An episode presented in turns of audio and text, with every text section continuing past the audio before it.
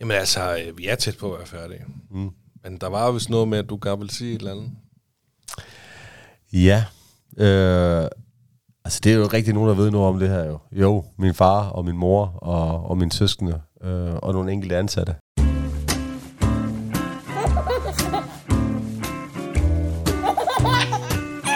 Det stolte far.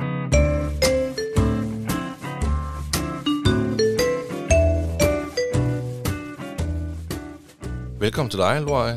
Mange tak. Øhm, jeg, jeg, jeg vil helst ikke begive mig ud i at udtale dit efternavn. Kan du selv have lov til at... ja, nogen siger Zeraiq, nogen siger Zeraiq. Zeraiq? Ja, Loay Zeraiq siger jeg. Ja, okay.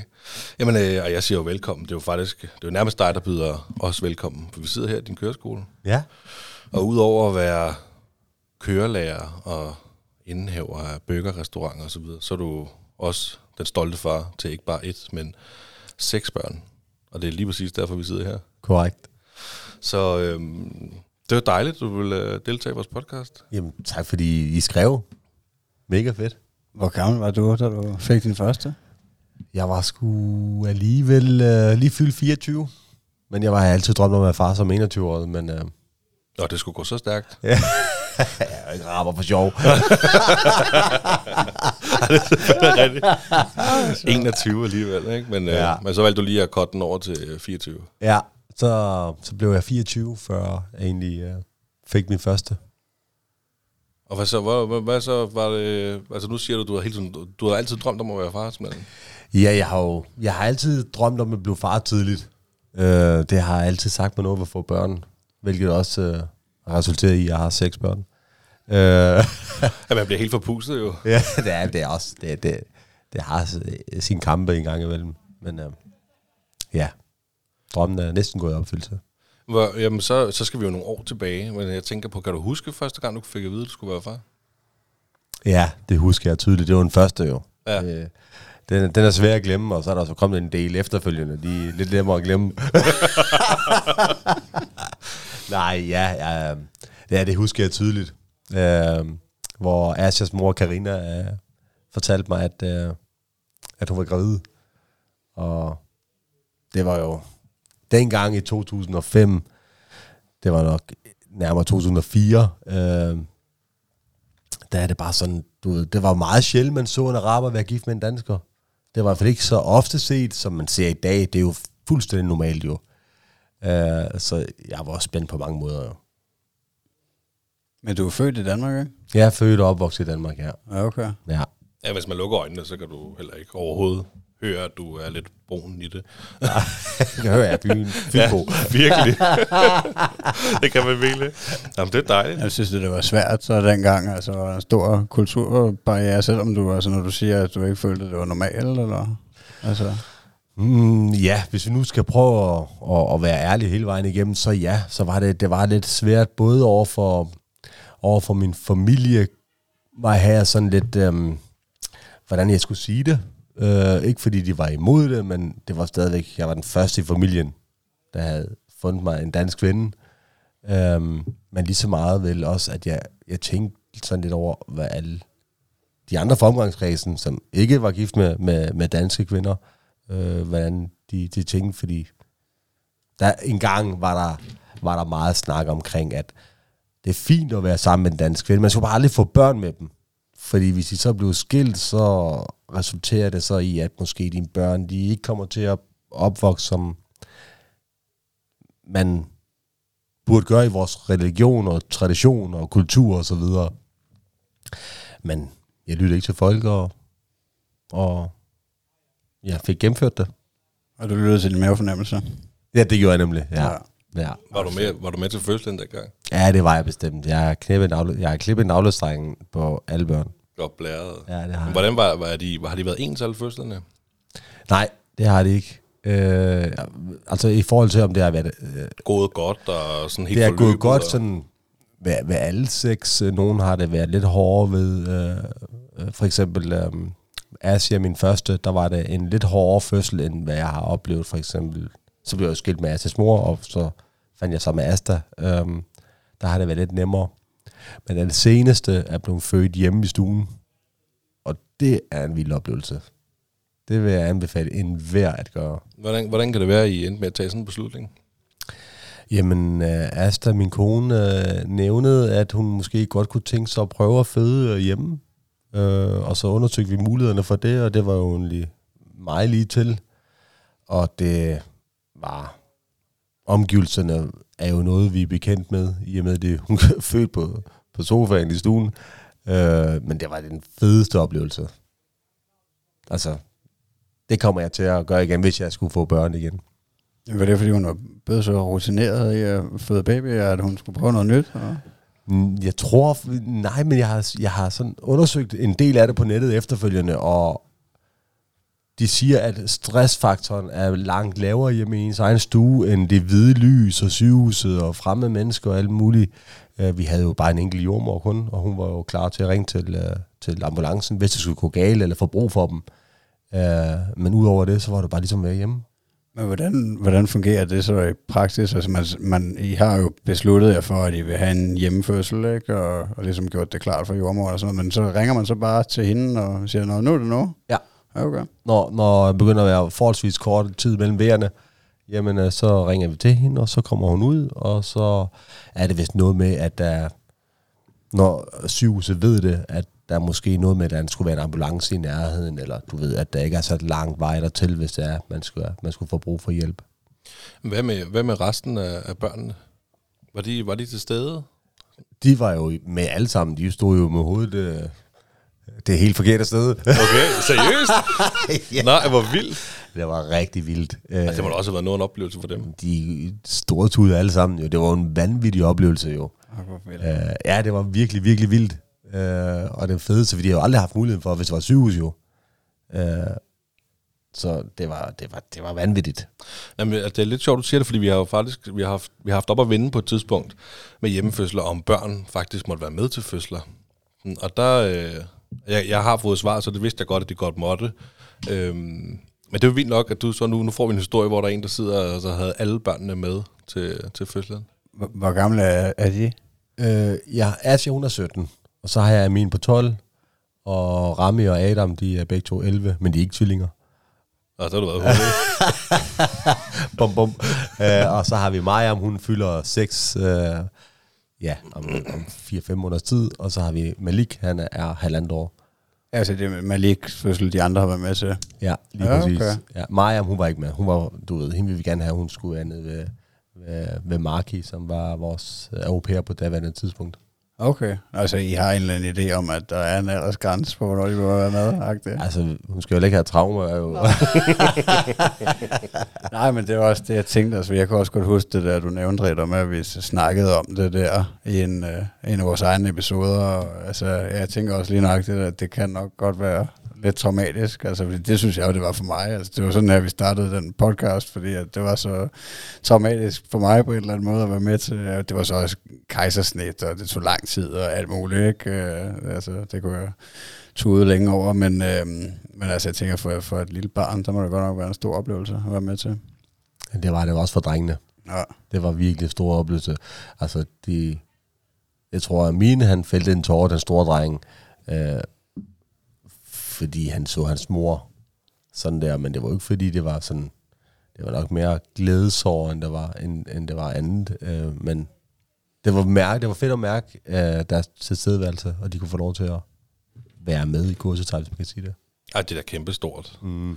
Altså jeg tænker, der er også en eller anden form for, for læringsproces i det, også du slipper måske for at fortælle nogle ting, når de bliver ældre, ikke? Fordi nu, I ved, hvor børn kommer fra, I har selv været med. De glemmer der sgu ikke igen. Jamen, altså, jeg, jeg kan ikke lade mig at tænke på, altså far som fireogtyve-årig, var du klar til at blive far dengang? Ja, det vil jeg mene. Øhm, jeg har haft en vild ungdom. Øh, nok en ungdom, som de færreste, som kender mig i dag, aldrig nogensinde vil tro på, at jeg har levet på den måde der. Øh, altså, min sti har ikke altid været helt ren. Øh, og så fik jeg min datter, og så har den været ren, forholdsvis. Ej, der er vel altid lidt i, i baglommen. Ja, altså, du, du har jo fortid jo, men altså, øh, nej, så, så, så stopper jeg med alt, hvad der hed de forkerte omgangskreds, og, og, og besøge de stive gardiner og altså, ja, alt, alt muligt, øh, som man har været igennem som unge. Så du havde, du havde fået fyret den af, og altså, du følte ikke, at du ikke glipper noget ungdom der? Ej, jeg tror, min horn, de er væk. Ah, men altså med seks børn, så har du nærmest ikke nogen horn tilbage. Altså. Ja, åbenbart. Men altså, vender man så nogensinde til, til en fødsel? Så når du har været vidner til seks fødsler, altså var det sådan, nu, altså kan man sige, den sidste var jo så noget helt nyt, ikke? Men de andre, altså var det bare, øh, det gik bare, det var easy peasy, eller? Faktisk et godt spørgsmål, Niklas, fordi det, man skulle tro, at når man første og anden gang, det er måske sådan lidt, wow, meget overvældende, men det har jeg sagt med hvert alle seks gange. Øh, det er svært at, at, at holde følelserne lidt tilbage, fordi man har prøvet det så mange gange nu. Øh, Men de smerter, man ser, ens kone ligger og har, og, og man ved, at der er noget stort på vej. Og, jamen, det, det bliver aldrig en, en, en mindre øh, følelsesladet situation. Det er sgu vildt stadigvæk. Ja, ja jamen, det må, altså, jeg, jeg har jo to drenge, og jeg skal i hvert fald ikke have flere. Og jeg vil ja. også sige, altså, jeg, vil, jeg tror ikke engang, jeg vil kunne, jeg vil slet ikke kunne overskue at skulle overveje en fødsel til. Det var så overvældende på... for begge fødsler. Altså, altså, ja, var det ikke det? Jo, altså det var det virkelig også meget traumatisk. Altså jeg var slet ikke klar mm. til det. Jeg troede virkelig, at det skulle sgu nok gå det her. Ikke? Og så skete der nogle ting, der gjorde, at det ikke lige gik så smooth. Altså, altså jeg var sådan lidt, shit, hvad er det, jeg er vidne til, mand? Altså, men heldigvis, det, det ender lykkeligt, man står med sit dejlige barn i hånden, ikke? Ja, så man, gør man det også anden gang. Og så. Man står helt hjælpeløs i siden af. Man kan, jo, man kan jo gøre noget som helst. Ingenting. Øh, nej, og man kan jo bare se, de ligger og skriger og er smerte og så videre, men... Og det er jo det, der er hårdt, man ikke kan give en hånd eller gøre et eller andet. Jamen, man vil jo bare gerne tage smerten. Ja. Altså, hvis man ja. kunne, så havde man taget den. Mm. Ja. Ja, det lyder meget godt, når du siger det. Jeg skal ikke sige, ja, du skal ikke sige det videre til min kone. Vel? Så nok ja, det går med dig, kammerater. Jeg havde det fint nok med at massere hendes fødder. Det var nu også meget rart. Men altså, når man ikke vender sig til fødslerne, vender man sig så til, hvad skal man sige... Øh farrollen, og det her, der er jo mange, der siger, at, øh, at man tager nogle flere billeder af den første, og man vasker peberfrugten og de andre grøntsager for den sags skyld lidt bedre til den første, og man passer lidt bedre på den første. Har du det også sådan? Og? Det, ja, altså ved den første, der er det jo ens første jo, øh, og alt skal være så lysort eller blåt, og, og det selvfølgelig det Det, det lyder sådan lidt forkert, fordi du, din kærlighed bliver aldrig mindre. Men når du skal føde den sjette, så kan man godt bruge nogle af de ting, som for barn, der lige er blevet født forinden jo. Ja, ja. Ja. Ja, det giver god mening også. Det er også bedre for miljøet. At, at vi ved med at bruge nogle af tingene, og bruge dem, mens de slitter op, i stedet for det der. Ja, altså... Det og der kommer vel også lidt økonomi hen, altså, når, når man har seks børn, gør det ikke? Åh, oh, det er ikke helt billigt at have seks unger, øh, og slet ikke jo ældre de drenge, de bliver de tre drenge, de spiser jo mere end mig, jeg gør, altså end det jeg spiser nu, det er jo helt voldsomt, øh, så det er, det er vildt og fedt, men øh, det, er ikke, det er ikke helt billigt. Oh, nej. Hvad med, hvad med sådan noget som aktiviteter og sådan noget? Altså, er der tid til det? Og... Ja, ja, altså ja. det... Det, altså, når, jeg, når, jeg, når man får børn, skal man også være klar til at tage det ansvar, der, der følger med, om det er et barn, eller om det er seks børn. Uh, så jo, de går til fodbold uh, to gange om ugen, og de, uh, den ene går til thai-boksning ud over fodbold, og alle tre går i arabisk skole to gange om ugen. Er det, er det noget, du har tid til at involvere dig i hundrede procent sådan med køreskoler? Med nu, er de, nu er de blevet det uh, ældre, at de kan cykle til og fra fodbold til. Ja, okay. Så det har jeg jo gjort. Ellers så har jeg jo kørt dem, så det har jeg jo taget mig tid til. Um, så, og så kører jeg dem i arabisk skole, eller så gør nogle af familien det. Uh, men jeg sidder jo så og øver med dem et par gange om ugen, fordi jeg vil gerne have, at de kan kunne arabisk. Mm. Um, deres mor er færing, så de har både det danske sprog til sig, og det færiske, og det arabiske. Men er det, er, det, er det noget, der ligger meget på sinde, sådan generelt kulturmæssigt, og vise den din side af, af verden? Helt sikkert, ja. Det betyder meget for mig, at øh, de kender til deres øh, fars kultur og til min baggrund. Og jeg tager dem også til Jordan øh, en gang om året, øh, hvor de kommer ned og ser og den del af familien, jeg har tilbage dernede fra, øh, og, og mærker de hårde vilkår. Så det er ikke bare at logere sig på et stort resort. Øh, det er nede og, og, og, og mærke øh, slummen, skulle man til at sige, øh, så de kan se, at der er nogen, der har det langt hårdere end det, vi har herhjemme. Og så kommer de jo også til at sætte mere pris på det, de har herhjemme. Kæmpe meget. Det er en mega sund for dem. Det er så sundt for dem, at de kommer ned og, og, og kan mærke og se de hårde levevilkår, øh, som mange lever under og efter derovre. Øh, så de sætter lidt mere pris på ting, når de kommer hjem. Ja, hundrede, det kan jeg godt følge af. Min, øh, min kone øh, og min drengs mor er fra Thailand, øh, ja. Og der har det også lidt på samme måde, at øh, altså fordi jeg er kommet ned i, i, i den del af verden, i Thailand og Filippinerne en del, og... Øh, Og det føler jeg har lært mig på en eller anden måde, fordi jeg er vokset op i, i, i Danmark i en provinsby, en middelklassefamilie, og aldrig nogensinde mangler noget. Og altså, jeg har haft en rigtig, rigtig blød barndom, ikke? Og så når man kommer derned og ser, hvordan fanden de vokser op dernede, ikke? Så, så føler jeg, at det har lært mig at sætte pris på, på alt det, jeg har, ikke? Og det, det håber jeg også, at, at min søn, han kan... Han kan få noget ud af, altså når vi rejser derned og, og ser, at altså også hendes familie, de lever jo på en, en noget anden måde, end vi gør, kan man sige. Så det kan jeg sgu godt følge dig. Hvor gammel var din øh, dreng nu? Må du være fire år? Uh, han, han er tre og et halvt, ja. Tre og et halvt, ja. ja. Så, ja, det er, det, det, det, vil, det er godt for dem. Det, det vil det vise sig at være på længere sigt. Ja, vi er fandme heldige at, at, at leve i en, en lille bid af verden, hvor vi har det så pissegodt. Ja, ja. ja. Ja, helt bestemt. Altså vi, øh, uanset hvor hårdt vi har det her hjemme, så har vi det godt. Ja. Jo, det er ja. Det. Selv øh, altså, de hjemløse har det bedre end... Ja, øh, helt sikkert. Ja. Hvordan nu ser du, konen er fra Færøerne? Ja. Er, er hun også født i Danmark? Eller? Nej, hun er født på Færøerne. Okay. Og kommer til som seksåret. Ja, men, ja. men, men de, kan, de kan altid tale flydende dansk, eller alle færingen? Kan de har dansk i skolen, ja, ja. Så de... De kan, de kan primært dansk, øh, alle. Øhm, men, og så er der nogen, der kan høre lidt mere accent på end andre. Ja, men børnene lærer også færøsk, eller? Ja, Asta prøver på at tale lidt færøsk til dem. Ja. Men vi har ikke været så gode til det. Igen, den første snakker jeg sindssygt meget arabisk med, så Asia, hun kan jo super meget arabisk.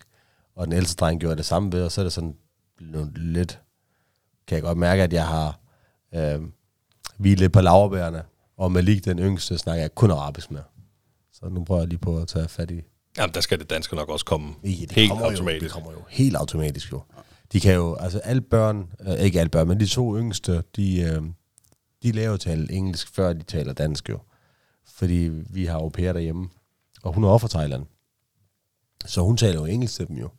Så og det... Altså, der er nogen, der... Min datter, hun skulle til at spørge mig for den dag, men hvis, bare, bare vil du smage den her pineapple? Hun, hun er en ananas i hånden. Men altså, der er de allerede foran der også, jo. Ja, ja. Altså, når de sådan gang, altså, når, jamen, der, der går de i skole.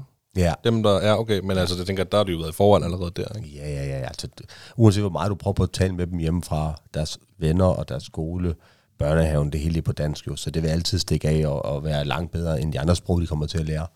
Uh, men det er bare et godt værktøj, de har af flere, flere sprog, uh, børn. Ja, hundrede, men har du, har du egentlig følt så, at, at de godt har kunne magte det hele vejen, at de aldrig er blevet øh, altså stresset, eller hvad man skal sige, over at kunne for, skulle forholde sig til flere sprog på en gang? Slet ikke.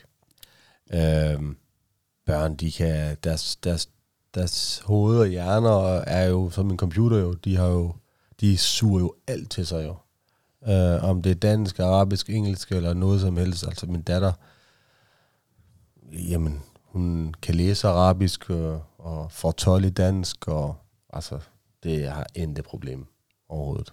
Og det er fedt, det er også mit indtryk at med vores dreng, at altså nu øh, kan han jo fandme altså, oversætte, fordi jeg er rigtig dårlig til thai, ikke? Og han, altså, han, kan, han, kan, han har et par gange oversat for mig, altså, hvis, øh, hvis der har været noget. Ikke? Så han kan... Ja, ja, han Ej, kan, altså, fordi hun er meget, øh, altså hun vil rigtig gerne, jeg synes også, det er mega cool, altså fordi at, at hendes familie kan ikke, de kan ikke tale engelsk, det er ikke øh, så udbredt på den måde i, i Thailand, som man måske skulle tro med turisterne, men, øh, men så jeg synes, det er mega fedt, hvis han kan kommunikere med familien, ikke? Så hun er meget, hun, hun prøver konsekvent med konen kun at tale thai til ham. Øh, fedt. Ja.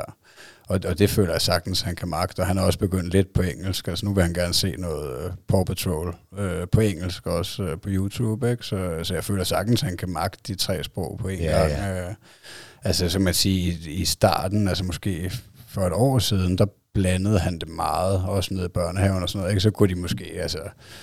Jeg er også lidt dagplejen for den sags skyld, hvor at hun kommer og siger, hvad fanden betyder det her, ikke? Nå, det betyder ja, jordbærpartej, ikke? Eller noget, ikke? Men, yeah. altså, men, men der er noget ud over nu. Altså nu kan han virkelig kende forskel allerede, ikke? På, på de forskellige sprog. Ja, det er jo også fantastisk, at de, at de kan det sådan alder. Øh, min datter havde også et problem i børnehaven, hvor de var lidt nervøs for hendes sprogkundskaber. Øh, at hun ikke var helt på niveau med de andre. Uh, og det har jeg faktisk haft med mine tre drenge også, også i børnehaven, hvor der har været noget af det, hvor de pædagogerne sagde, at vi skal nok lige have sådan en, en hvad, hvad hedder sådan noget, en, ikke en sprogkonsulent, ja, en talepædagog. Talepædagog, det er det, det hedder, ja, lige præcis. Se, nu har jeg glemt dansker. uh, hvad hedder det? Og, og det er et stadie, som de måske lige kan være i, fordi de stadigvæk er i den alder, de er, men de lærer at leve og vokse fra det og, og skelne mellem de forskellige ord. Jeg kunne godt tænke mig lige hurtigt, og det er sådan set fordi, at det var noget, jeg, øh, jeg selv... For, jeg har to børn nu, mm-hmm. og, og for mig, der var det vigtigt at give min førstefødte en, en bror eller en søster. Og jeg kan sige, at, at måske jeg allerede kender svaret, men, men var det det for dig, da du havde et barn til nummer to? Var det, sådan, var det vigtigt at give din datter en bror eller en søster? Lige for mit vedkommende, så ja. Øh, og stort ja, fordi vi, øh, min mor fik først min storsøster, og så fik hun mig, Rami og Iat, som er også tre brødre, som er, der, jeg er fødselsdag den syvende februar, Rami har den tiende februar, og Iat har den trettende februar, der er et år imellem. øh, så den opvækst, jeg har haft med min, lige præcis de her to brødre, øh, vi er otte børn det hele, øh, men den opvækst, jeg havde med, med de to... Øh, Vi, vi var jo sammen hele tiden, vi var både venner og brødre og, og, og det hele.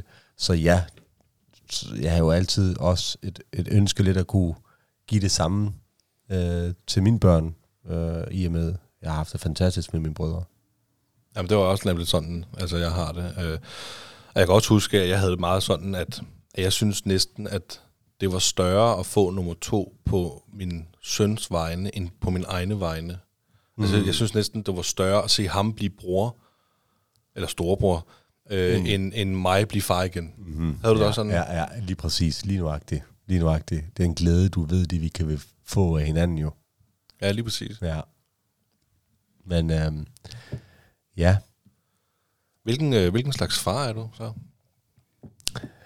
Øh, ja, nok faren, man...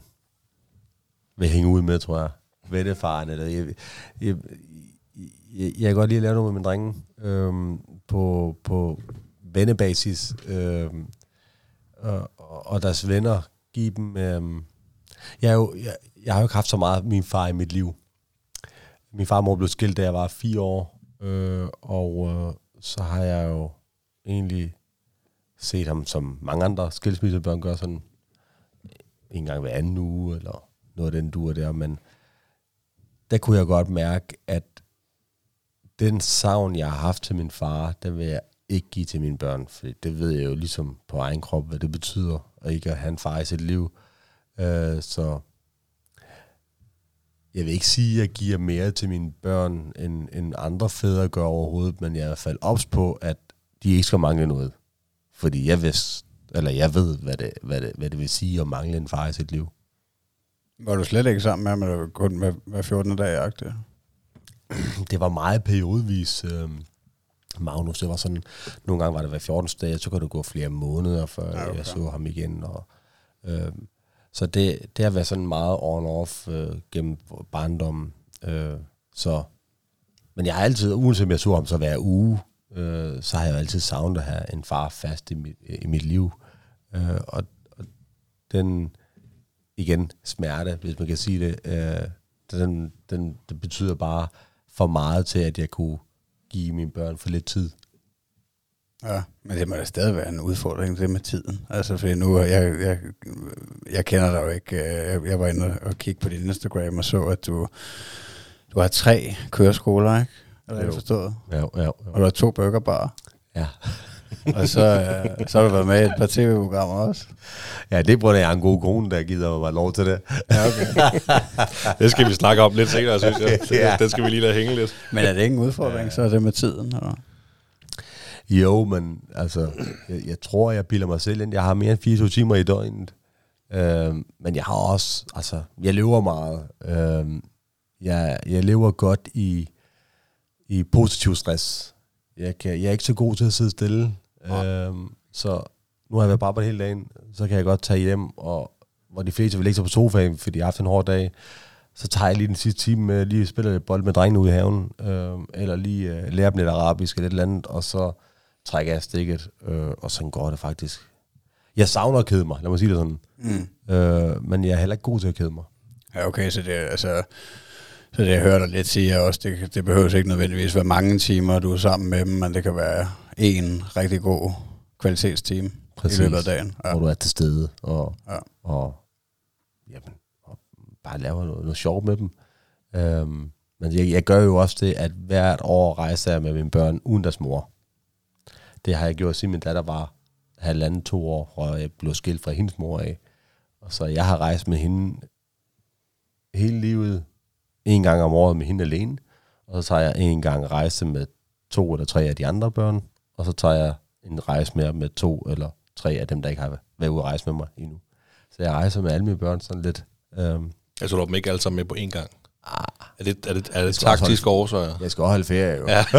Ja, så det er det lidt. Det skal i hvert fald være en til hver arm, ikke? Ja. Så, så ikke for meget det, ja. Ikke for meget det gode, men du ved, så f- ikke alt muligt. Øh, det er dejligt med mor og Og, og alt det her, men når jeg har dem for mig selv, så har jeg har de deres far for sig selv, og jeg har dem for mig selv. Jeg kan ikke bare skubbe det over på Asta. Prøv lige at se, hvad de vil nu, eller hvorfor græder de. Du ved, så er man, er man ligesom tvunget til at være der selv. Ja. Føler du det, det har givet lidt tættere bånd til dine børn? At du det, netop har valgt det her? Ja, det giver det stærkeste bånd. Fordi når vi så er på ferie, så... hygger man jo, og laver alt muligt, om du svømmer med delfiner, eller om du er på jetski, eller om du skal øhm, øh, springe faldskærm, skulle jeg til at sige. Øh, jamen, alt laver du med dem alene, og de får jo en masse fede oplevelser. Du kan give dem alle de gaver, de vil. Hvis du spørger dem om et år, hvad de fik i gave, så vil de huske, hvad de har fået i gave. Men når du spørger dem, hvad vi lavede, hvor vi har ude at rejse, de husker alt. Ja. Hvad har vi lavet? Åh, det var så fedt med den delfin der. De glemmer det aldrig jo. Det skaber bare et godt bånd. Jamen, har det været meget vigtigt for dig at, at tage børnene med? Sådan, at, var det en plan allerede for dengang, så jeg skal have den her tid alene med min datter, og så er det så gået videre? Hvis jeg skal være lidt ærlig, øh, Niklas, så tror jeg også lidt, det har noget at gøre med, at øh, det er for ligesom at... Øh, øh, at jeg måske samvittighedsmæssigt kunne bruge mere tid med dem, når jeg er i Danmark. Altså en form for at kompensere? Ja. Og så når jeg så øh, har så travlt, som jeg har, og, og bruger den tid, jeg har med dem, så men et eller andet sted ved jeg måske godt, hvis jeg skal være helt oprigtig, at jeg godt kunne bruge noget mere tid med dem. Øh, og når jeg så har dem på en rejse i fjorten dage, eller i, nu skal vi rejse i tre uger lige om lidt, øh, eller i toogtyve dage, så har jeg dem fireogtyve syv alene, som kan kompensere næsten for, jeg ved ikke hvor lang tid, øh, men så ja. Jamen altså, det virker jo også som... Jamen, jeg er næsten sikker på, hvis min søn, nu er han så ikke så gammel nok til at forstå det nu, hvis han kunne vælge en fed, lækker ferie alene med mig, frem for lidt færre timer, så har han nok også valgt øh, I, det, en fed, lækker ferie. Altså, altså få sådan en far-søn-tur, det er det fedeste. Jamen, det, det er det fedeste. Jeg vil anbefale alle, der lytter med, eller, eller, eller ser med, jeg skulle til at sige, de, de prøver det, fordi det skaber et vanvittigt stærkt bånd, og så bare den her far-søn-ting, eller far-datter-ting, for den sags skyld, øhm, det, det, det, det, det, man er rigtig drengerøv med Jamen, dem alene. Det må også give lidt øh, hår på brystet på en eller anden måde, at stå der uden mor, sammen med ungerne, altså fordi det kan jeg da godt mærke, hvis jeg en sjælden gang imellem øh, bliver tvunget ud i at, øh, at være alene med min dreng, øh, selvom det ikke øh, er sket ret meget endnu, så... Så kan jeg godt være lidt på bare bunden, altså, fordi at, øh, at, at det er mest hende, der klarer øh, ja, ja. alt, der har med vores dreng at gøre. Ja. Det er det. Altså herhjemme i Danmark, der var der mange, der sagde til mig, det er for vildt, som du rejser med dem alene. Altså hvordan gør du? Og jeg har jo ikke en eller to med, jeg har tre og fire med jo. Øh, og når jeg så flyver til Jordan, de er jo ved at og tabe kæben, det er selvfølgelig rejser du uden moren, du ved, det er, der er det moren, der ordner alt jo, ja. Og faren tjener penge, øh, og moren ikke er med, og jeg rejser med børnene alene, det, det var jo et kæmpe chok for dem i starten, da jeg, da jeg kom derned øh, uden mor.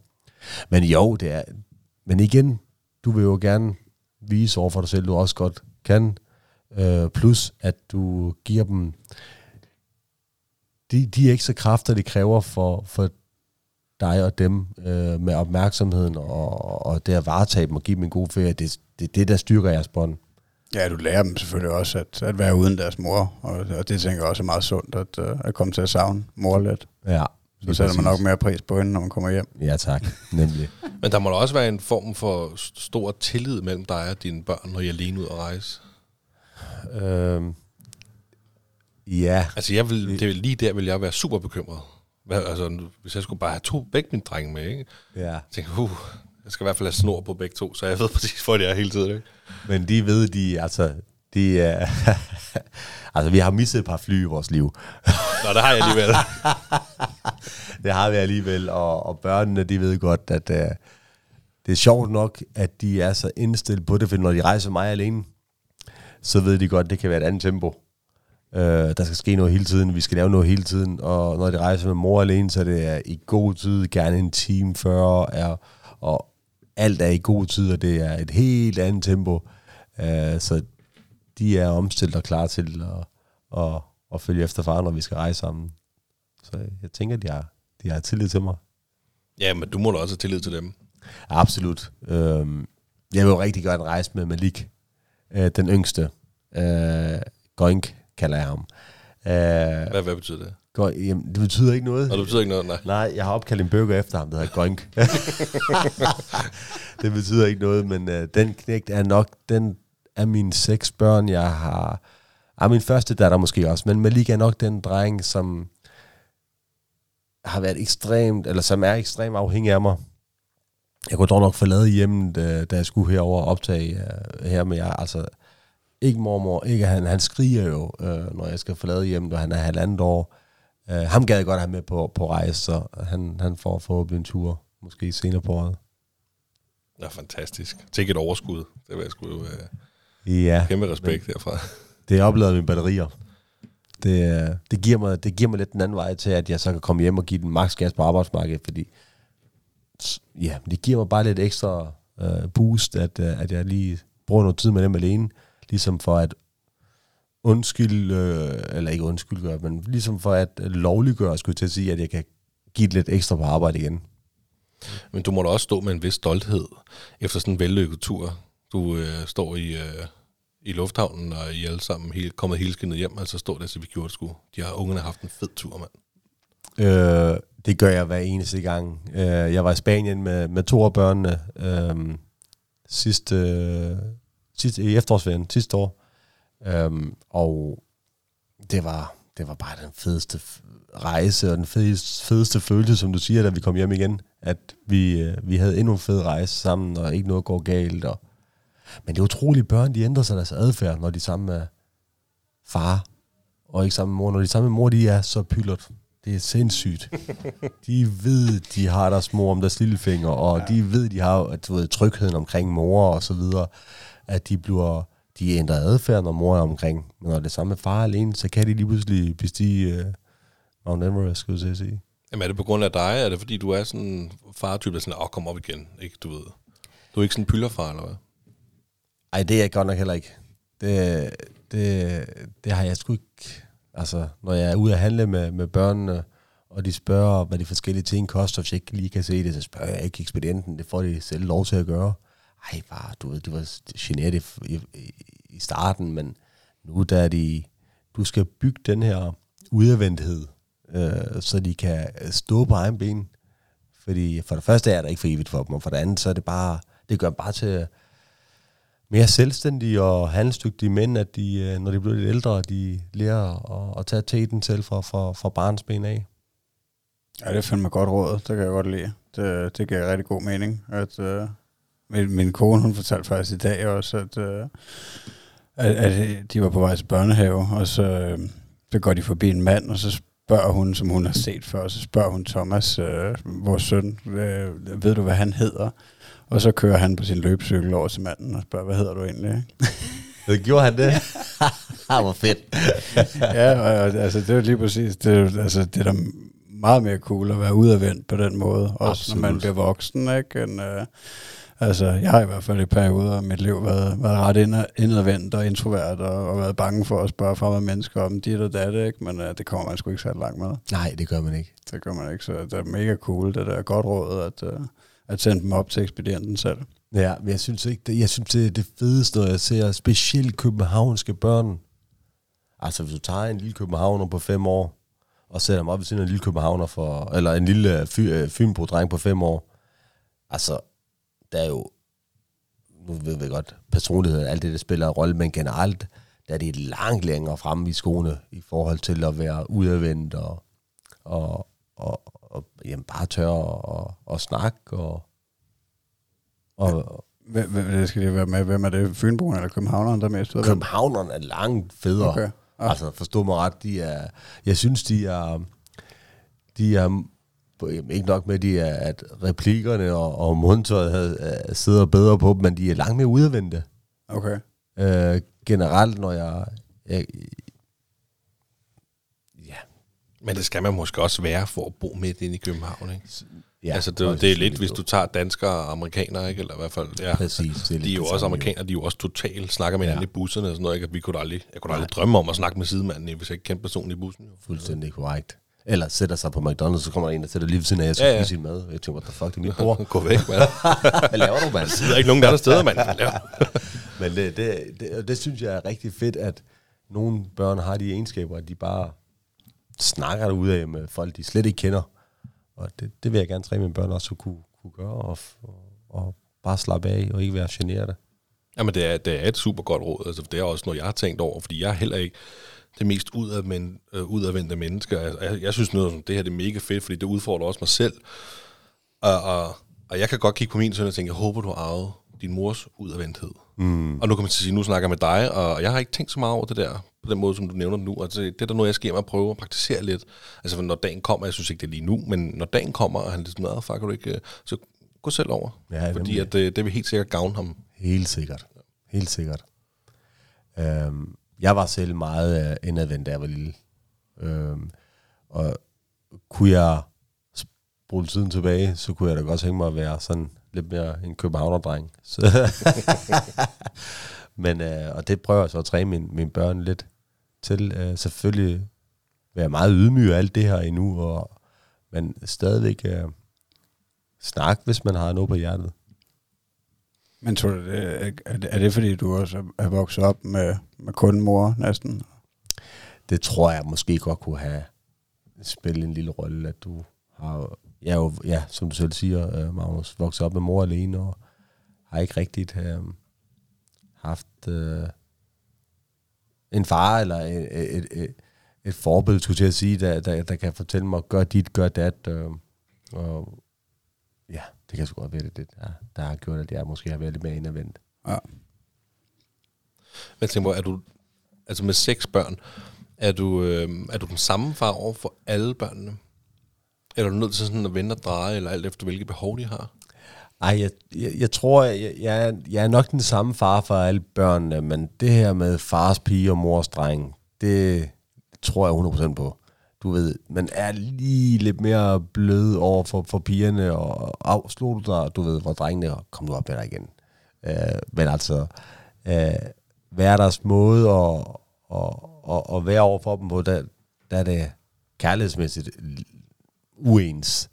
Øhm, men man kan opmærke, at farhjertet op for sin pige er lidt, det er lidt blødere. Men ja, det lyder også godt, altså fars pige, ja, vores ja, dreng, altså, det, det klinger bare. Ja. Det er jo, der er ikke noget at gøre ved det, altså. Nej. Altså, altså, det, kan, det giver også mening for mig, at, at det må være naturligt at være lidt mere beskyttende på en eller anden måde. Altså. Præcis. Nej, I har ikke piger. Nej, Nej I to drenge. Ja, I har drenge. Ja, jeg er kun en enkelt. Ja. Ja, men det er svært at forklare, ligesom det er svært at forklare, hvordan der blev far og mor. Så er det ekstremt svært at forklare, hvordan det er som far at få en pige. Fordi det er langt fra, og som at få bare en dreng. Eller bare, man har fået en dreng. øh, for det skal det ikke lyde som om. Øh, men det er, dit hjerte, det er, du troede ikke, at du, du kunne være så blød, hvis man var en hård type, øh, men det er noget helt andet nummer piger. Men har du været sådan en type, der også har været klar på at få lavet neglelak og tage sådan noget strutskørt på, eller hvad ved jeg, hvad din datter nu kunne få noget på? Øhm, altså, det, da jeg boede med en alene, eller hvad tænker du? Bare, sådan, bare generelt, sådan generelt som far? Som far? Ja, jeg kunne tage en kjole på. Det kunne du godt. Nå, okay, det kunne du altså. Dejlige billeder. Så længe, altså. så længe vi var alene hjemme ja. og hende, så skulle jeg nok... Øh, jeg har jo også langt over i tiden i morgen. Øh, så fik jeg seks børn, og så... Ja.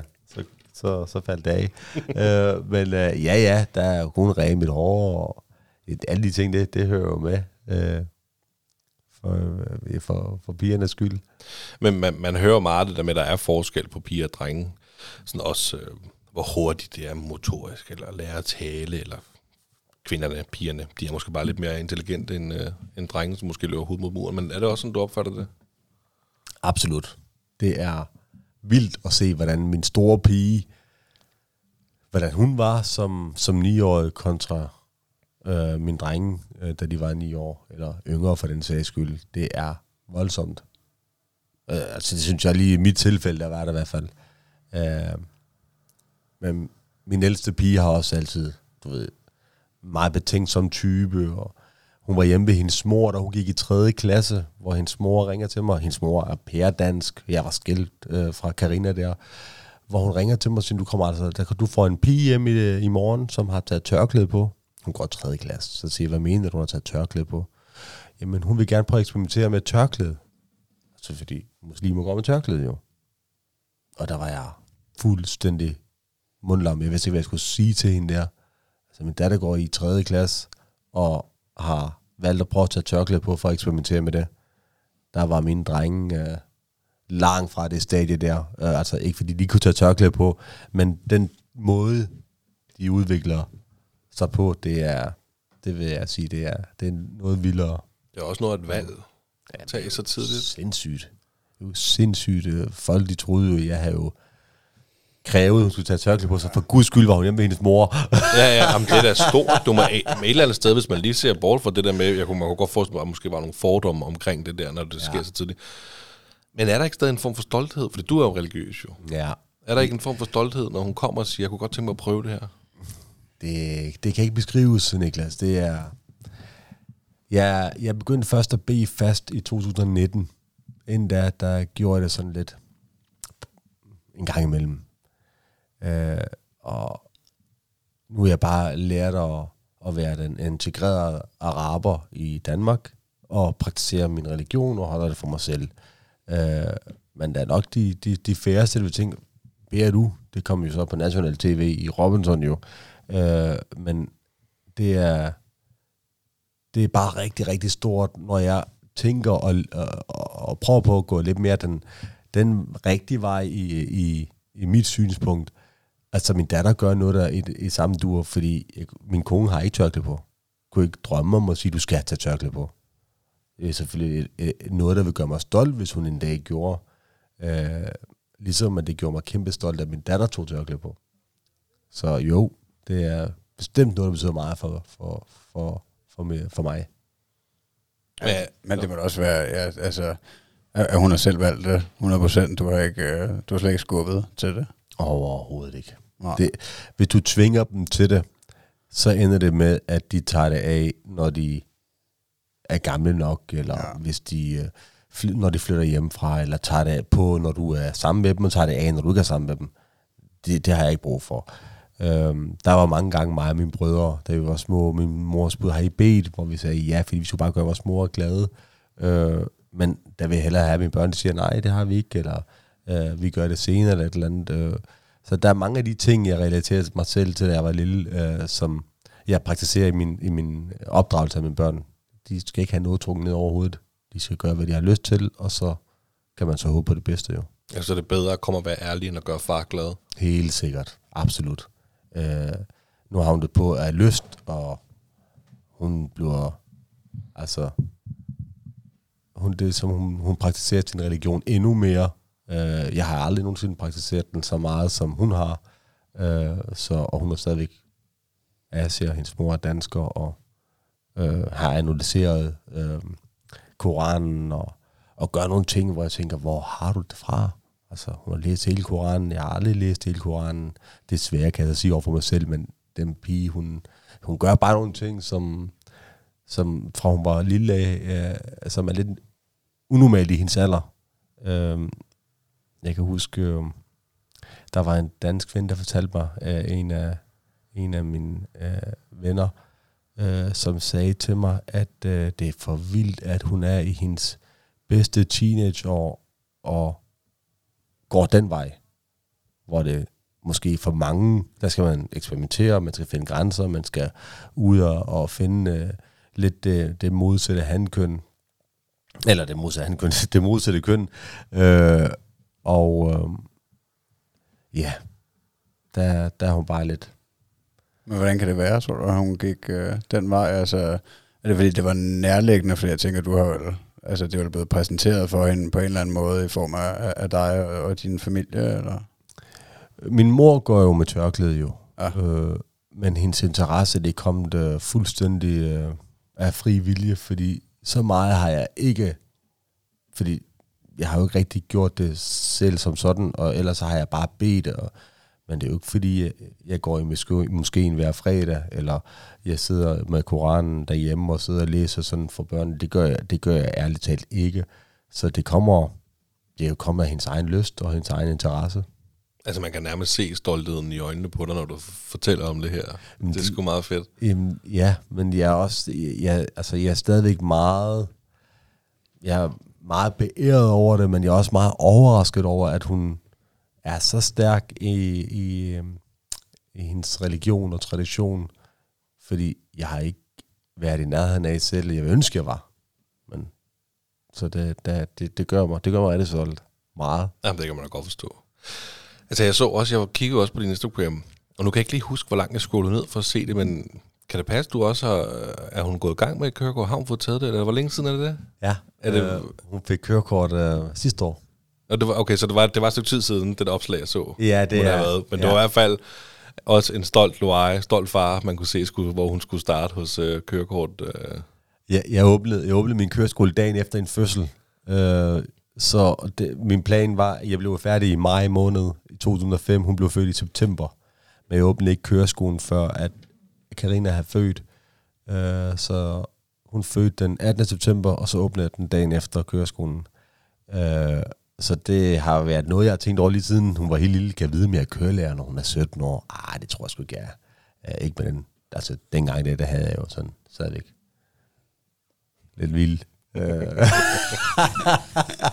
Men øh, jo, så, så ja, det var kæmpestort. Det var mega fedt. Var klaven du bare til U G, eller hvad? Eller? Ja, hun, hun fik en fejl til sin teoriprøve. Det var en fejl, hun har rettet fra, fra rigtigt til forkert, og den er hun stadig irriteret over. Ej, en fejl, det er sgu da fucking flot. Okay, jeg fik ja. elleve fejl til min første teoriprøve. Jeg fik sytten. Altså, det, det er sgu da skide flot, man. Ja, ja, det var fedt. Det var. Og hun, hun kunne få det på, på V I P-basis. Jeg kunne undervise hende hjemme og så videre. Nej, nej, nej. Hun vil gerne opleve det med, med en klasse, og have det ligesom de andre, jeg giver, så hun kunne prøve at få samme, samme oplevelse, samme forløb som, som andre elever. Og det var meget fedt. Ja, mega fedt. Du havde muligheden for at få fri teori, eller hvad ved jeg, fri køretimer. Eller. Ja, ja. Men nej, hun ville gerne prøve at følge et hold og en klasse, og så skulle jeg bare køre med hende, som hun var en af de andre elever. Og hun ville ikke op på guldholdet så? Eller jo, jo, eller eksisterer det stadigvæk? Ja, ja, ja. Ja, det gør det. Det, det er guldholdet. Nå, det var guldholdet. Det var guldholdet, ja, okay. Der sad den, ja. Og man har også ja. set fjernsyn, jo. Ja. Så jo, det er fedt.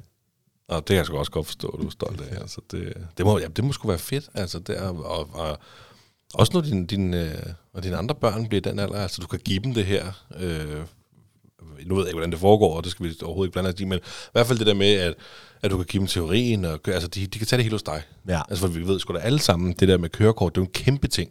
Mm, det vi skal er, have, ikke? Det er stort.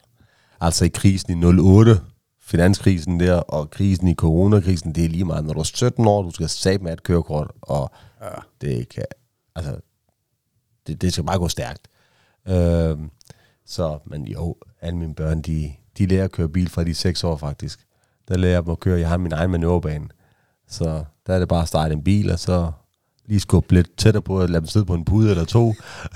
Altså det var ikke fordi hun ikke kunne køre bil, da hun nej, startede nej, til at køre. Nej, det er sindssygt godt. Det gør min dreng også. Jeg har en dreng på, jamen alle tre drenge, ni, ti og elleve år, de kører sindssygt. De bakker slalom, de kører, de kan det hele. Der er sgu det, de ikke kan. Ej, det er sgu også fedt. Altså, det ville nærmest være mærkeligt andet, når man nu var kørelærer, altså, og man ikke gav det til sine unger. Altså. Jeg skal ikke have... Lærte dem at køre bil, ikke? Altså. Det skal være nemt, når de skal have kørekort. Jeg skal ikke arbejde Ej, for meget. Sku, det er sgu meget sjovt, altså, fordi det kan jeg huske, jeg havde nogle venner, der også havde kørt en del bil, men det var jo... Øh Det var jo drengen, der var vokset op ude på en gård, ikke? Og havde haft en marker, så jeg skulle aldrig hørt om nogen, der havde deres egen manøverbane.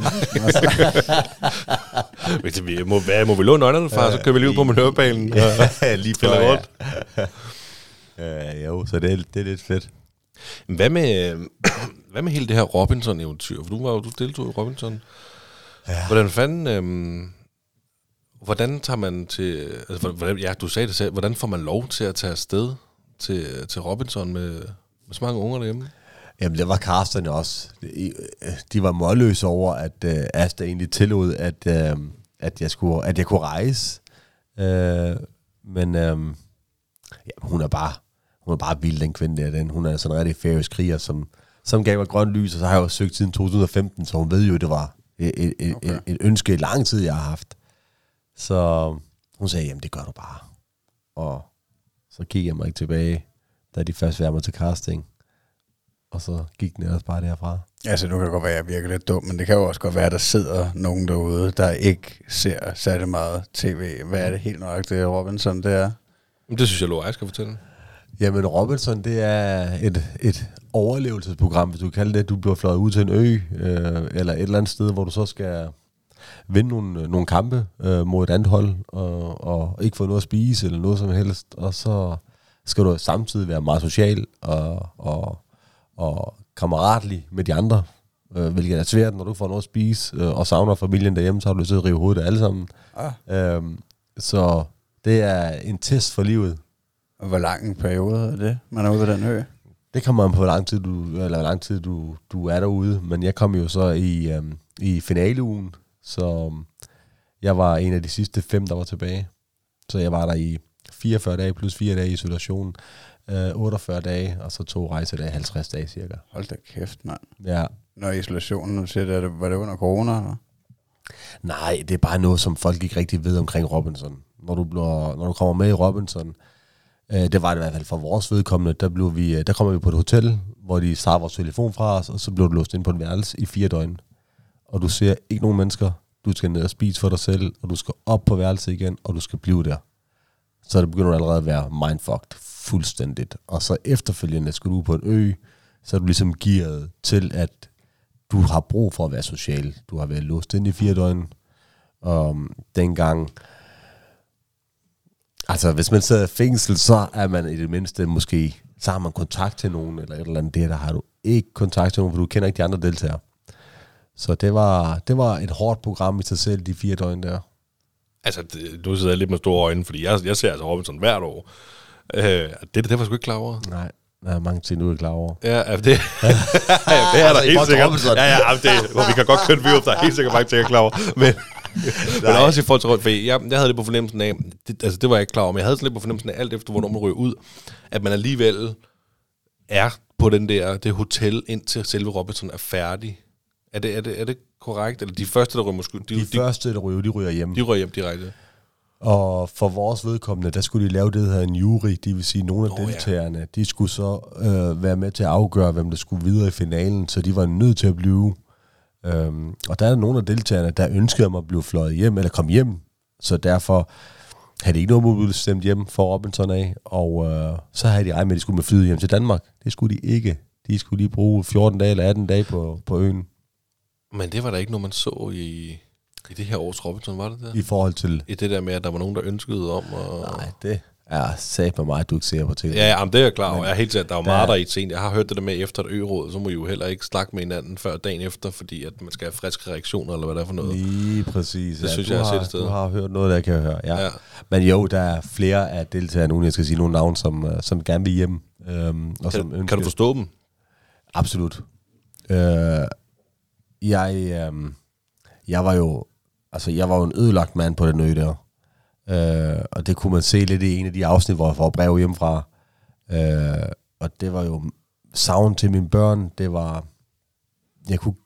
Altså, når vi spiller fodbold, eller hvis jeg er i en boksekamp, jeg har bokset i mange år, eller hvis jeg laver hvad som helst sport, så skal jeg vinde, eller så bliver jeg irriteret og sur. I de dyste her, vi skulle lave, hvis jeg tabte noget, det var lige meget. Hvis jeg var den første år, jeg var ligeglad. Hvis jeg, hvis jeg blev stemt hjem, det var en fribillet til, til mine børn.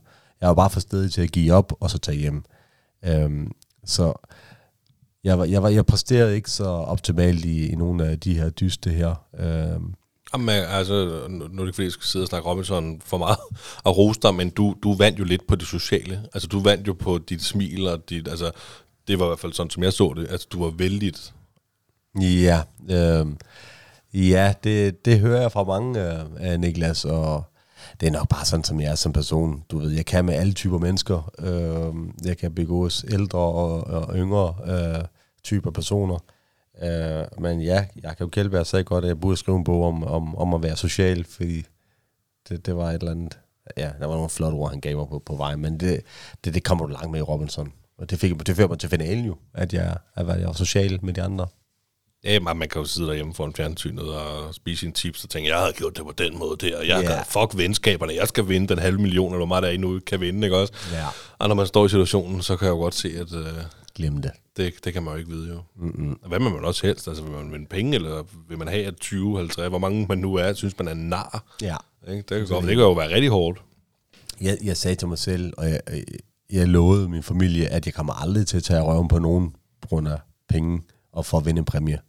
Det, det, sådan er jeg slet ikke bygget som menneske. Så være social og, og, og være god mod de andre, det får dig sindssygt langt, uden at skulle ja, tage røven på nogle af de andre. Men hvordan, hvordan kan du prøve at beskrive det, der, da du, da du får det brev hjemmefra? Hvordan var det? Øhm, jamen, det, det, det var så vildt, at vi fandt ud af, da vi skulle til at, at i gang med den her kappestrid her, der siger Kjellberg, at øhm, det, heller, det gælder om at hælde vand i, i de forskellige øh, beholder, og den, der først øh, får beholderen fyldt, de får ikke noget brev. Og den, der hvad hedder det, vinder øh, dysten, øh, kan få lov til at, øh, at øh, vælge, hvem der skal have brev. Altså både til sig selv, man kan vælge tre andre, der skal have brev også. Øh, og der gik alle de andre øh, spillere, de, de vidste jo godt, at jeg havde børn derhjemme jo. Jeg havde seks af slagsen, så de vidste jo, at altså de, de var så bare så, så skønne, at de, de ikke gik efter mig overhovedet jo. Så de gik efter hinanden, og dem, der ikke havde børn, dem gik de efter først og fremmest, øh, fordi brev fra kæresten kunne man godt øh, vente lidt med. Øh, så de gik efter hinanden, og så da der kun var mig og Vicky tilbage, så begyndte jeg at gå efter Vicky. Nej, jeg, prøver, jeg begyndte at gå efter mig selv, fordi jeg skulle ikke have, jeg skulle ikke have titlen til at bestemme, Øh, hvem der skulle have breve, fordi jeg vidste for mig, at jeg savnede mine børn, jeg kunne ikke drømme om at sige, øh, Vicky, du skal ikke se din datter, eller du skal ikke have breve for din datter, så, men hun gav mig så et brev, og så det brev, det var bare sindssygt. Det var sindssygt. Kamerafolkene græder, da jeg læste op. Det var vildt. Det var sindssygt. Jeg glemmer aldrig deres reaktion. Øhm, ja, det var, det var lidt vildt at se, at de blev påvirket af det også. Øh. Fordi de, de kan mærke vores savn. Men det vil sige, showet bliver også altså, næsten sendt live, eller hvad, så familien derhjemme kan, kan følge med hele vejen igennem, agtigt? Nej, det blev opt- vi, vi optog det i maj måned, og det kom på tv i september. Okay. Maj, ju- maj juni og juli. Det sluttede i juli måned. Okay. Og så kommer det så et par måneder efter. Altså, de har slet ikke kunne se den skid af, hvad der skete, hvad du har lavet, mens du er væk? Overhovedet ikke. Ej, okay. øhm, de får at vide, de får kontakter produktionen, eller produktionen kontakter dem, og fortæller dem, at uh, skrive brev. Øh, din mand, han er nået der, der, der til, og så kan I prøve at skrive brev til ham. Øh, og så ved man så, at det er noget, der bliver læst op på, på, på offentlig tv. Nå, det, men det, det er sgu lidt spændende at høre sådan lidt bagom. Altså, øh, men var, der, var du på noget tidspunkt ved at give op på grund af dine børn hjemmefra, eller brugte du dem sådan som motivation øh, til at komme videre? Nej, det var, altså... Jeg havde mine forretninger hjemme, og sjovt nok, det var dem, jeg var mest nervøse for, om de kan komme til at styre sig, mens jeg var et sted jo. Øh, men da jeg så kom det over, jeg tænkte aldrig på de forretninger. Det var, det var mine børn. Og der var på et tidspunkt efter, hvad er det, syv, otte, ni dage, der, der gad jeg egentlig ikke mere. og havde en rigtig god snak med Emil på stranden, som sagde til mig, hold ud for helvede, hold ud. Og han savnede jo selv sin familie og sin, sin kæreste ekstremt meget, så det var lidt gode snakke med, med, med Mikkel og Emil på øen, som gjorde, at øh, jeg egentlig bare bed i det sure æble og opleve. Men hvad fanden drev dig til at tage afsted øh, i første omgang? Det var, det var konkurrencen. Ah. Det var de her kampe her, så man ser, når man ser Robinson jo, så handler det hele om kampe jo. Man ser jo ikke, hvad der er ellers, og det er jo en time ud af de fireogtyve på et ja. døgn, og du laver noget hver, cirka hver anden dag, så du har så syvogfyrre timer, du ikke laver en skid. Det er sindssygt hårdt. Især hvis man har lidt travlt i hverdagen, som jeg har. Jeg havde troet, jeg ville, jeg ville kunne nyde. De sagde til mig, du kommer til at kede dig, kan du godt leve med det? Jeg sagde, ja, jeg savner at kede mig. Så sagde jeg tydeligt til Carsten dengang. Men for helvede, det er mentalt hårdt. Ah. Er du sindssyg, mand? Du sidder bare og kigger ud i det blå, og du har ikke noget at foretage dig. Altså, der var jo ikke nogen beboet på den ø overhovedet. Folk spurgte os, og fik ikke mad ved siden af. Vi fik ikke en skid overhovedet. Så det er sådan, man får en lille godbid en gang imellem. Okay. Efter ni døgn, så begyndte vi at få halvtreds gram is, ris hver. Øh, og det svarer til en espresso-kop. Uh, det fik vi hver dag efterfølgende efter ni døgn, uh, men det er jo ingenting. Jeg smed så også knap fjorten kilo. uh. Jamen, jeg tror også det, det, det, det du nok ikke er klar over, det er det der kappestrid, som du også snakker om. Der dyster de om en præmie, mm. og det hold der vinder får præmien, og ofte så er det jo noget mad, mm. ja. Som de så skal dele. Eller ja, det kan jo være en dåse tun, som de ja. ni mennesker der skal spise. Ja. Men altså det er sådan noget, så ej, det er jo også en sindssyg kontrast, altså at gå fra dit øh, iværksætterliv og familiefar herhjemme, og, og så altså dernede, men øh, føler så, at du har lært noget af det, fået noget ud af det? Da, da, jeg, da jeg var færdig med Robinson, der skulle jeg aldrig nogensinde dernede igen. Jeg skulle aldrig lave noget lignende igen.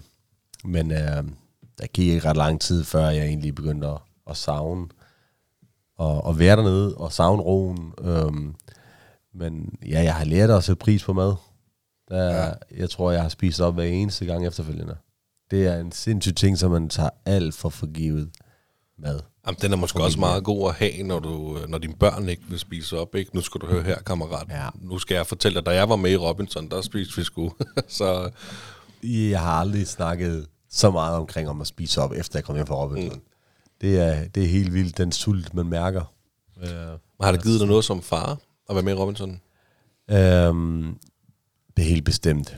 Øh, altså, vi snakkede jo om alt muligt, vi skulle lave med vores familie, når vi kom hjem, og jeg skulle i sandkassen med børnene, jeg skulle bage for dem, som jeg egentlig aldrig tager mig tid til at gøre, og jeg skulle aldrig bruge min telefon mere, så nogle af de ting har du kunne holde, og det her med telefonen, som man aldrig skulle bruge tid på, man skulle kun være sammen med sin familie, øh, det er desværre ikke rigtig noget, der holder helt. Øh, men jeg laver oftere, meget oftere mad med dem i dag, end jeg gjorde førhen, og ikke bare lade mor eller au pairen lave noget mad til dem. Jamen, skønt.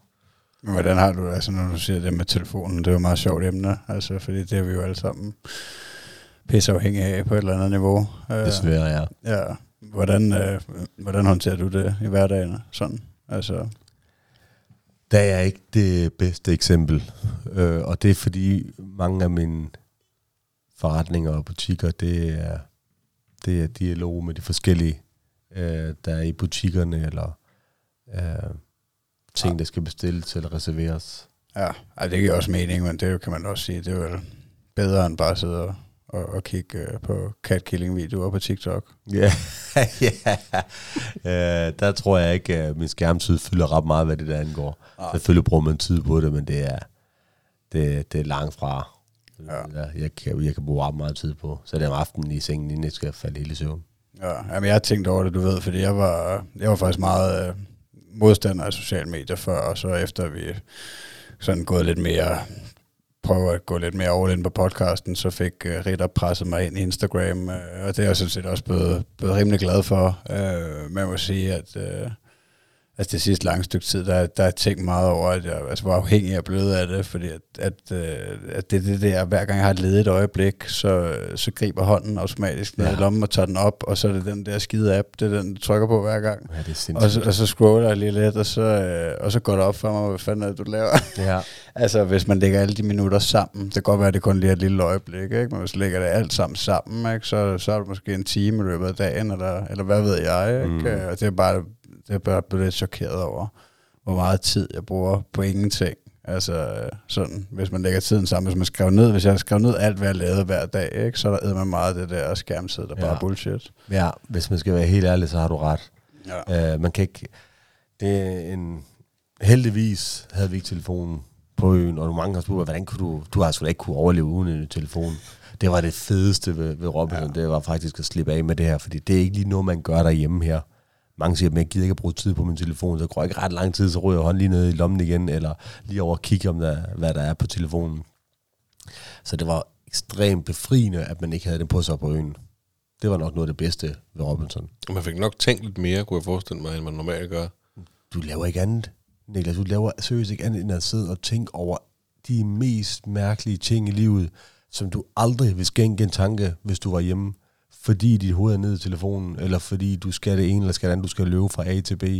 Du får sat så meget perspektiv på, på de helt rigtige værdier i livet, når du er så sted. Men det er jo, uanset om du skulle rejse væk, så vil du altid rejse væk og være i kontakt med nogen, eller have en telefon, eller komme i, på en måde til at kunne få kontakt med nogen. Du, har, du vil have øh, noget, noget, noget teknologisk, der kan gøre, at du kan få kontakt med, med omverdenen.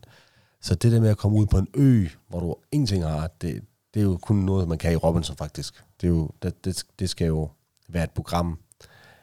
Og det er jeg faktisk rigtig, rigtig glad for, at jeg prøvede, fordi jeg kommer aldrig til at prøve noget lignende igen. Det tror jeg sgu ikke. Øh, hvor jeg ikke har kontakt til nogen, som jeg rigtig gerne vil have kontakt til, som giver mig, som tvinger mig til at bruge tid på at tænke på alle de små ting i livet, som man tænker, fuck, det skænker jeg aldrig en tanke. Altså, min fjende har jeg skænket en tanke, og tænke på, hvad fanden han laver, eller du ved, du bliver sympatisk på noget helt andre parametre, fordi der var nogle gange, man tænker sådan lidt, kommer jeg jo nogensinde hjem igen? Du ved, det er sådan nogle tanker, man får, det er svært at forklare, fordi, men, men det er svært at forklare, hvordan der er sådan en situation, hvor du ikke har kontakt til nogen som helst. De optager fra klokken syv om morgenen til klokken fem, og så smutter de, og så er du bare alene. Og der er ingenting at gøre overhovedet. Hvordan sover I? Vi øh, gravede nogle huller i sandet, og så lå vi, så lå vi bare der. Så brugte vi til at lave vi nogle sandbunker, så vi kunne bruge dem som hovedpude. Hold kæft, det er også hardcore, mand. Jamen, det er... Altså, du er næsten nødt til at se programmet, Magnus. Ja, det kommer jeg nok til den dag. Altså, det er jo ikke, fordi jeg har også hørt om det før, ja, ja, ja. Ikke? Altså, navnet, jeg har bare aldrig, jeg har bare aldrig set det, men det har altså, jo eksisteret i rigtig mange år, ikke? Jo, jo. otteoghalvfems Siden otteoghalvfems Ja. Nej, sindssygt. Det er den mest, det er verdens største reality-program, men det er den mest sete sæson, nogle af afsnittene for, for vores sæson.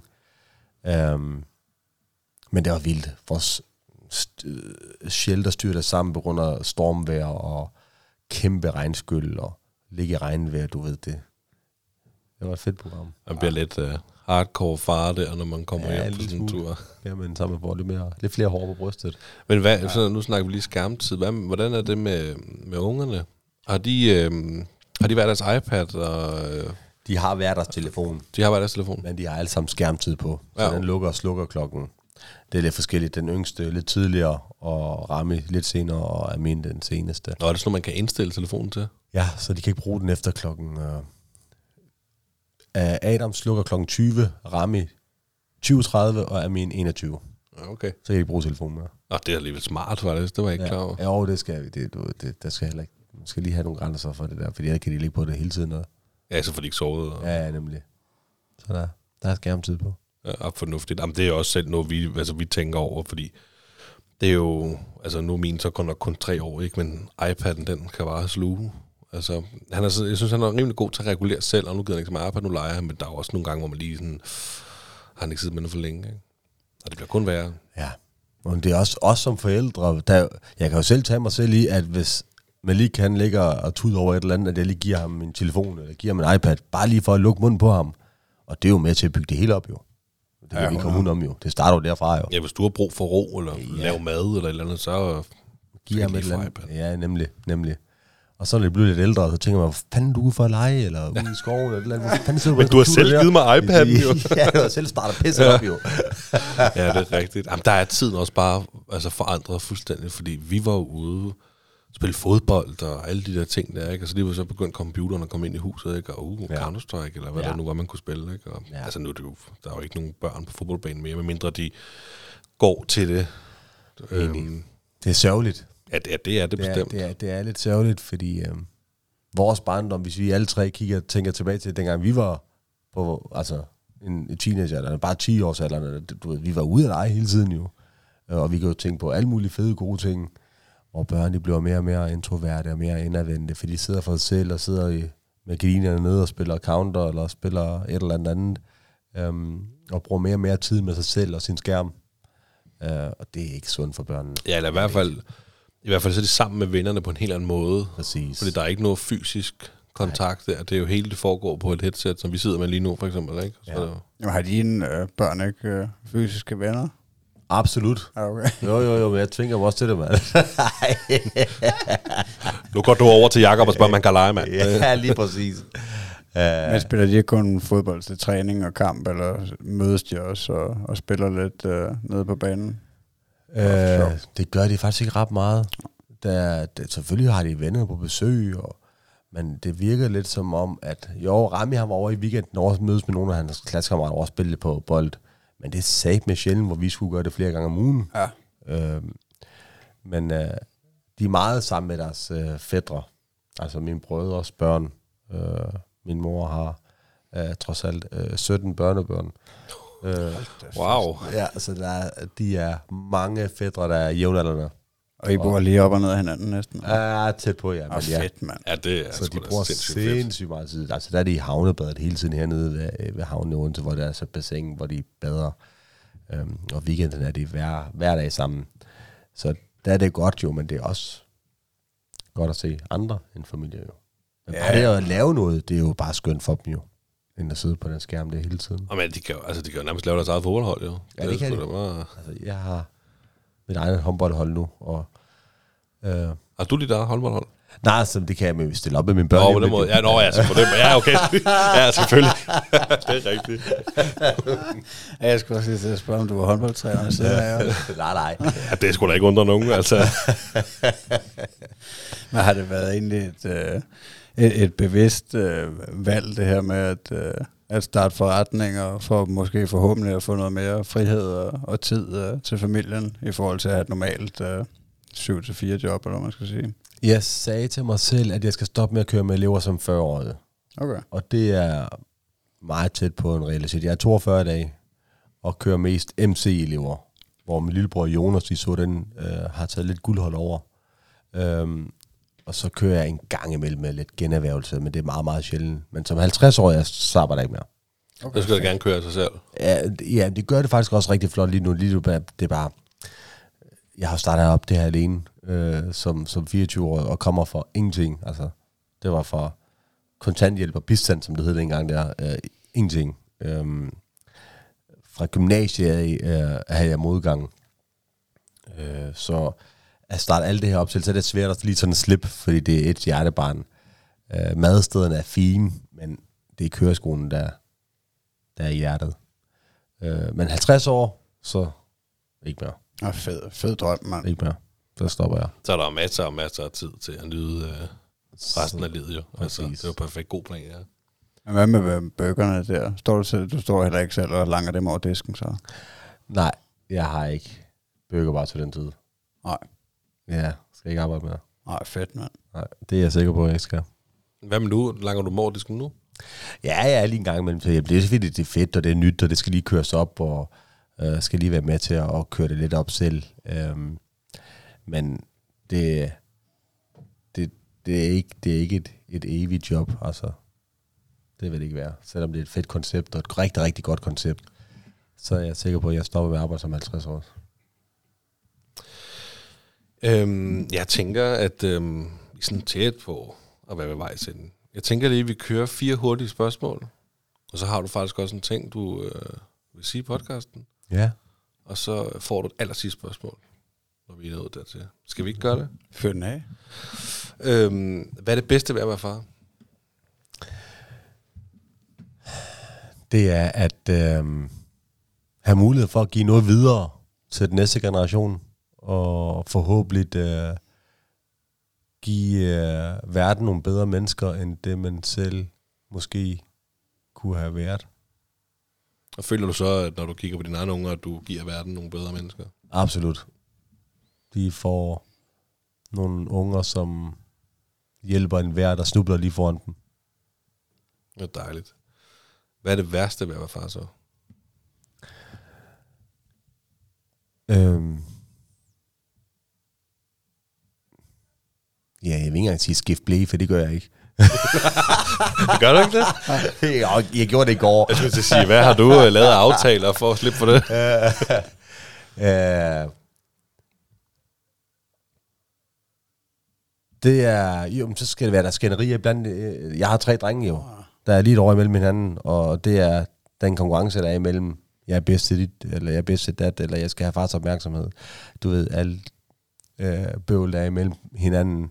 Kan det godt eller, være ved at rive hovedet af hinanden? Ja, det kan de. Ja. Det er tre drenge, som, som er meget øh, konkurrencevillige til hvad som helst. Det handler om, at hvis jeg beder med et glas vand, hvem skal jeg det først, skulle jeg til at sige. Ej, det er alt. Det er jo... Det, det er alt. I ser sådan tre meget jævnaldrende drenge. Jamen, når du ser du selv opmærksomhed, har du, kan du føle det svært nogle gange at give dem lige meget opmærksomhed? Nej, overhovedet ikke. Øhm, øh, slet ikke faktisk. Mange spørger mig om det spørgsmål. Hvordan, du skal jo, min lillebror siger til mig, nej, altså du, du har så mange børn. Du skal jo give dem lige meget opmærksomhed. Det, det kan jeg ikke lade være med alligevel. Det er...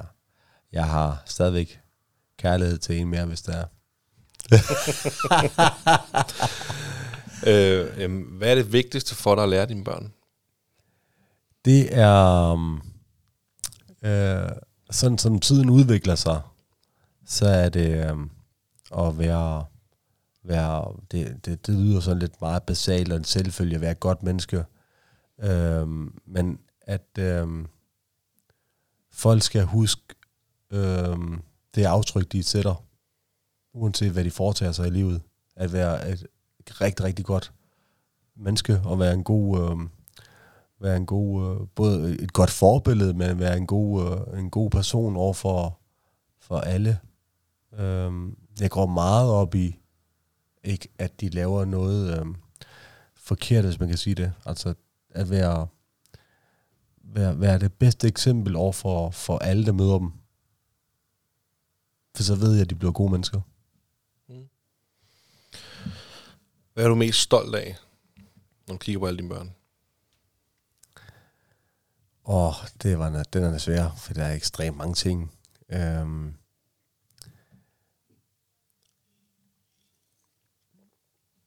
Ja, der må, der må være noget med seks børn. Ja, der er, altså, der, det er nok, øhm, det er nok deres... Øhm, deres værmod over for, for, for deres far og mor. Den, den respekt, de har øh, over for deres far og mor. Øh, altså jeg kunne nævne skolen, som er... Min datter gik ud med et snit på elleve komma fire øh, i folkeskolen. Øh, men det er jo også en ting, der gør mig stolt. Vanvittigt meget, men hvis jeg har... Skolen...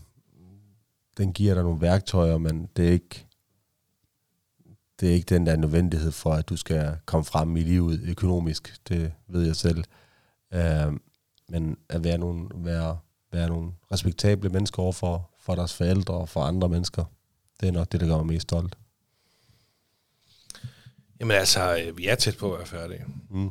Men der var jo vist noget med, at du gerne ville sige et eller andet. Ja, øh... Altså, det er jo rigtig nogen, der ved noget om det her jo. Jo, min far og min mor og, og mine søskende øh, og nogle enkelte ansatte. Nej, alle mine ansatte. øh, altså kørelærer. Øh, men øh, jeg har jo altid drømt om syv børn. Har du det? Og det er uden pis. Jeg har altid drømt om syv børn. Jeg skal være far til nummer syv. Tillykke, mand. Tak, tak. Ja, det var også beæret over, at du vil fortælle i vores podcast. Virkelig. Jamen nu ved vores lytter det også. Ja, ja, det er de sgu de første, der ved det, udover min familie og, og min kørelærer. Nummer syv. Men nu er det også slut. Og det bekræftede jordmoren, fordi hun sagde til mig, der er et ordsprog, der siger, at man kan ikke elske mere end syv børn. Så hvad mener du? Så ja, det der nogle, nogle, nogle jeg ved ikke, om det er nogle videnskabelige undersøgelser eller noget, den dur, men at man kan elske syv børn max. Det passer fint. Nummer tyve. Jeg sagde også, at jeg har lidt mere kærlighed at give jer endnu. Mm. Du tænker ikke, I prove you wrong. Øh, Der skal endnu flere. Nej, nej, det er slut. Nej, jeg vil også gerne have lov til at blive gammel med min kone, uden at tænke på små børn. Øh, så den nye, der kommer til verden, der vil det passe med, at han er atten, og jeg, ja, det er sådan en dreng. Ja, det kunne man. Ja, jeg skulle lige til at spørge ja, ellers, men... Ja, det er en dreng. Øh, at jeg så er tres år, og han er atten, og så... Ja. Ja, det er godt nok også sejt, altså, de, og din, øh, din ældste datter, hvor hun er atten. Ja, ja, hun er atten lige om lidt, ja. Ja, det, ja, det er sgu gangster, det tager hatten af på det. Tak. Det er også hårdt, men det er fedt. Jeg, jeg lever mit liv for mine børn, lad mig sige det sådan. Ja, men du ligner ikke en, der tænker, fuck, man. Du ligner en, der er sindssygt glad ja, vel, og sindssygt stolt. Ja, stadigvæk. Det, jeg sagde jo tidligere, men følelsen bliver ikke anderledes, når man får flere børn overhovedet. Jeg glæder mig som et barn. Og det kan vi få bekræftet lige her. Ja, helt sikkert. Dejligt. Det kæmpe tillykke her fra den stolte far af. Tak. Loay, øh, et aller, aller sidste spørgsmål, inden vi lukker af. Ja. Hvis du skulle give et godt råd til en kommende far, hvad skulle det så være? Øhm, det vil være at rejse med dine børn alene. Det er det bedste, jeg har gjort i mit liv. Det er forhold, man gør, hvis man gør det jævnligt. Det er... Det kan ikke prissættes. Det er det fedeste forhold, du får til børnene, og jeg håber, I en dag vil prøve at lytte til, og prøve bare at gøre det. Ikke et sommerhus i Danmark. Rejs. Jamen, jeg er sgu ikke sikker på, at jeg får lov. Det er jeg sgu ikke. Det er ikke. Vi overtager, overtager konen. Ja. Øhm, og så gør det, fordi det forhold, man får ud af det efterfølgende, det er det er ubeskriveligt. Det er det vil gøre det så fedt for dig, din øh, knægt pige, hvis I får en pige. Jeg synes, det er et sindssygt fedt råd, og jeg får også altså, jeg får mega meget lyst til det, når, når jeg hører dig tale om det her. Og vi har jo vi har haft Erik B. Jørgensen med i vores podcast. Han havde jo øh, rejst med sin datter flere ture, hvor det er sådan nogle vildmarksture, hvor de har været afsted i femogfyrre dage, og det måske længere. Det må jeg ikke lige hænge mig op på derude, men, øh, men altså, det lød også utrolig givende, og øh, ja, et, et helt øh, anderledes forhold, man kan få ud for det. Så, så jeg var da helt sikkert... Øh, prøve at arbejde mig frem på, at, øh, at prøve at gøre noget alene med min søn. Om det så bliver, bliver lang tid, eller hvad det gør, det ved jeg ikke. Men, øh. Jeg lover dig, Magnus. Det bliver nogle ture, som... Du har ikke prøvet det nu, siger du? Nej. Nej. Du vil huske mig for det, når du først prøver det. Ja. Fordi det er det fedeste. Altså, dine børn, de tager det med i graven. Og det er jo fedt, man får et eller andet, man bare har med sine børn alene, uden alle mulige andre. Så... Gør det. Please gør det. Det er det fedeste at gøre med sine børn. Du har et eller andet for dig selv. Enten hvis det går skidt for dig selv. Det er sgu også lidt uhyggeligt. Ja. Ja. Men det, det, det, det, det gør jo bare din følelser og din kærlighed, selvom du tror, de er stærke, de, de, de gør det faktisk endnu større og endnu stærkere, at du faktisk selv får den succesoplevelse. At du kan det her med dit barn. Øh, og så bare forhold imellem jer, som bliver styrket så meget mere. Det gør bare, at jamen, du vil gøre det igen og igen. Altså, jeg har svømt med hajer med min datter på ti år. Hun glemmer det aldrig. Hun glemmer det aldrig, den tillid, vi havde til hinanden der. Altså, det var ikke et bur, vi var at svømme med hajer sådan omkring os. Hun snakker stadig om det i dag. Altså, det, I får de fedeste ture, de fedeste bånd til hinanden. Jamen, der, der er ingen tvivl om, at det er et... Øh virkelig, virkelig godt råd, du kommer med der. Og det er også meget attraktivt. Altså, ja, det, altså, jeg tror, at det eneste, der skulle komme fra at gøre det, det ville da overtage min kone, tror jeg. For hun var da helt sikkert med på de her ture. Men øh, det må vi jo se på. Ja. Loay, det har været fuldstændig fantastisk at få lov til at høre din fejlhistorie, og få lov til at komme og besøge dig øh, her på din køreskole. Tusind tak, og tusind tak og for, for I gader og, og snakke med mig. Det vil vi i hvert fald. Mega, mega fedt. Vi vil meget gerne komme igen en dag for at høre. Nu er der jo... Øh, snart nye historier at fortælle, jo. Ja. Så øh, det kunne være, vi skulle komme igen en dag. Så skal vi lave podcasten hjemme i stuen. Kan I huske den der film Alene Hjemme? Med alle børn over det hele. Ja. Det, det er hjemme med mig, det her. Det, det bliver det mest autentiske afsnit til dato, så. Ja, det er det helt sikkert, mand. Jeg sagde, vi sørger for noget baggrundsstøj. Ja, altså, det kunne sgu være sjovt, helt sikkert, mand. Det, det kunne være fedt. Hvis vi gør nummer to, så gør vi det hjemme med mig. Ja. I stuen. Primetime. Det er fandme en aftale. Ja. Hvor, øh, hvor kan man følge dig hen på de sociale medier, hvis man skal finde dig? Uh, Facebook, Instagram, TikTok, YouTube. Laver nogle, nogle videoer, men det er lidt mere undervisningsvideoer. Uh, i forhold til køreskolen, uh, men nok Instagram og på Facebook. Loay, L O A Y. L O A Y, Loay. Um, på TikTok, ja. Der hedder uh, L Z Hafla. L Z Hafla. Ja. Og hvis man skal tage kørekort, så er det Odense, Nyborg og Svendborg. Lige præcis. Ja. Og København efter sommerferien. Nå, cool. Nå, nå. Ja. Det er der ikke nogen, der ved noget om endnu. Det er faktisk din forretningshemmelighed, lige fik sagt der. Men skal vi igennem det? Bare med. Nej, Nå, tager okay, det tager vi bare med. Færdig, så er der simpelthen, der er flere ting i det der. Ja, ja, du giver og giver, mand. Det er ja, dejligt. Jeg åbner en, en køreskole i København øh, til august. Og hvad er det, køreskolen hedder? L Z? L Z Køreskole, ja. ja. Der er mange i København, der har efterspurgt, om, om jeg åbner det over, og så videre, og så videre. Så, men oplever du ikke, at, at er der ikke en vis forventning til, at du også dukker op ved de her køreskoler, eller hvad? Det var jeg jo bange for til at starte med, ja. øh, fordi jeg har bygget køreskolen helt op omkring mig selv, for jeg var alene først jo. Øh, men jeg finder de fedeste ansatte, og det er ikke bare noget, jeg siger for at prale over for dem. De er så fede, øh, og det kører på fuld skrue, selvom jeg ikke er billedet ud af til. Det handler bare om at give det videre, ligesom jeg giver mine børn de gode værdier videre, forhåbentlig.